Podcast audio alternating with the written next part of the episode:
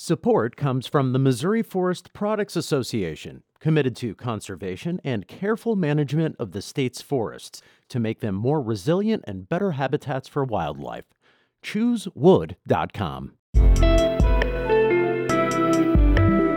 From the St. Louis Public Radio Newsroom, this is The Gateway. It's Tuesday, August 25th. I'm Wayne Pratt. The Food and Drug Administration has given emergency authorization for a saliva based COVID 19 test developed at the University of Illinois. Researchers say it should allow for more frequent testing and increase the odds of slowing down the coronavirus. When positives do arise, which they will, the idea is that you isolate them quickly before they can spread. We'll have more on the cutting edge testing technology during the pandemic in just a few minutes. The owner of the Lemp Brewery says storm damage in April and July likely contributed to the partial collapse of a building over the weekend. It stored hundreds of bicycles refurbished by a local nonprofit organization. St. Louis Building Commissioner Frank Oswald says that building had been condemned since 2003 and should not have been in use.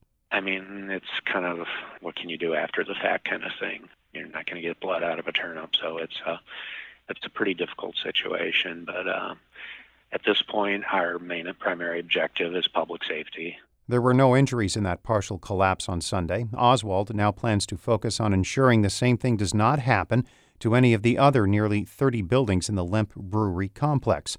Those buildings in South St. Louis were constructed in the 1860s, and today, art studios, medical marijuana dispensaries, and other types of organizations lease some of the space.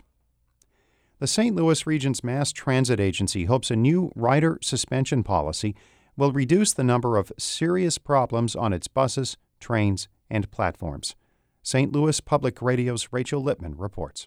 Ride and Abide allows Metro to suspend riders who engage in what the agency calls, quote, prohibited conduct.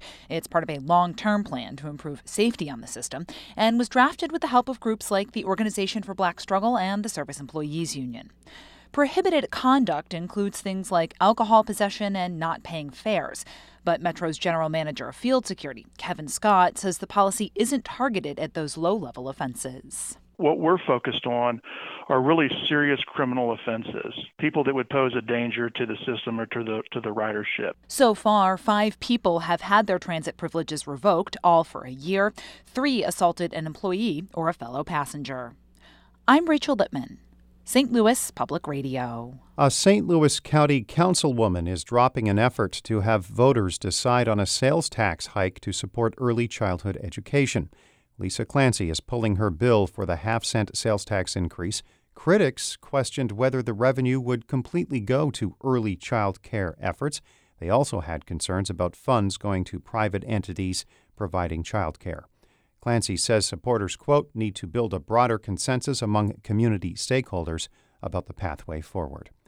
Word of the move to drop the effort to increase that sales tax in St. Louis County comes as many schools in the region open for a new school year, but some districts are keeping buildings closed during the pandemic. St. Louis Public Radio's Ryan Delaney visited a school yesterday in the Wentzville district where students showed up for the first day of classes. And you have a mask on. You're a rock star, you know. Duello Elementary School Principal Danielle Todd compliments a kindergartner's school themed mask as she arrives for her first day.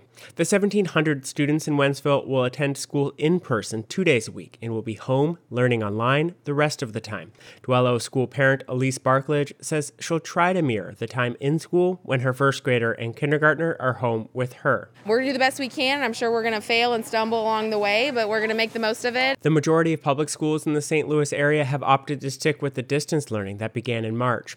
15 Wentzville area high school students have tested positive for COVID 19 while participating in extracurricular activities before the first day of school. I'm Ryan Delaney, St. Louis Public Radio.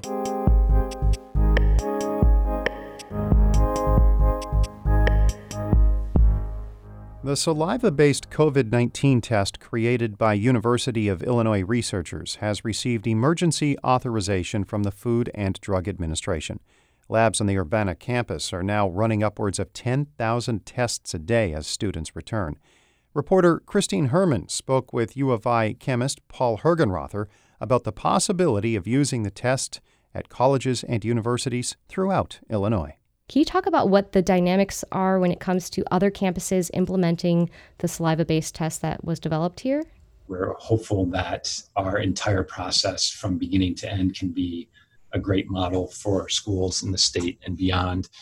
Uh, it starts up front with the, the collection sites. We have 40 collection stations on campus. You've seen the big conspicuous white tents, and that process is running very, very smoothly. And so that is a big logistical challenge getting those up and running.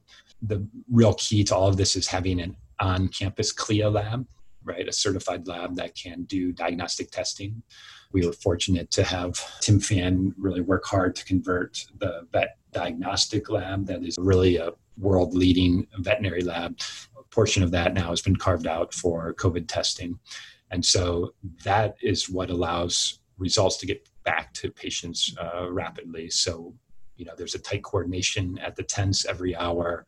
Samples are driven down to the diagnostic lab for rapid processing. You know, obviously, there's a lot of interest in lots of places about getting more rapid testing that's also affordable, that avoids supply chain bottlenecks like the saliva based test um, that you've developed does. Um, even the Unit 4 superintendent has expressed interest in using the saliva test to be able to safely reopen schools. How might an arrangement with local K through 12 school districts work? Yeah, we would love to uh, be able to help them and and there's a Shield Illinois that is being built, uh, basically where this type of lab is being replicated at various locations throughout the state. We just one needs more capacity. I mean, we have our hands full with just testing everybody here. There, there's I don't know that there's any other place in the country that's kind of at ten thousand a day, right? Like we're doing. But once that lab is duplicated locally, then that will be capacity that can go to the community. I wanted to also just get your reaction to the news that University of North Carolina was shifted to all virtual after they identified more than 100 cases among hundreds of students that were tested in the first week back. Is that the sort of thing you ever worry could happen at the University of Illinois?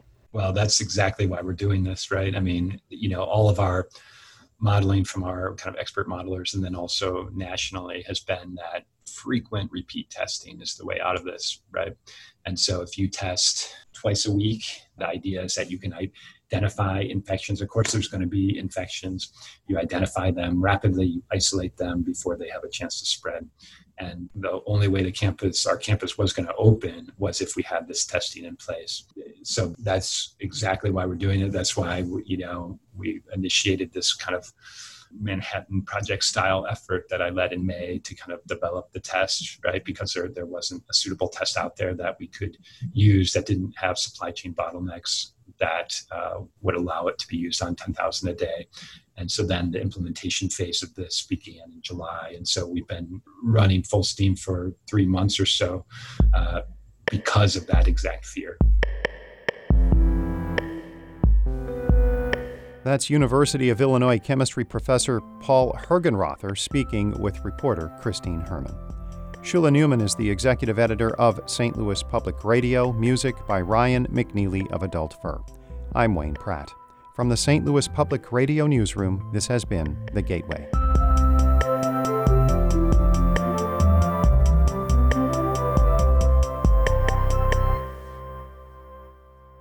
Support comes from the Missouri Forest Products Association, providing more than 41,000 jobs in the production of wood pallets, railroad ties, white oak barrels, hardwood floors, and more. Details at choosewood.com.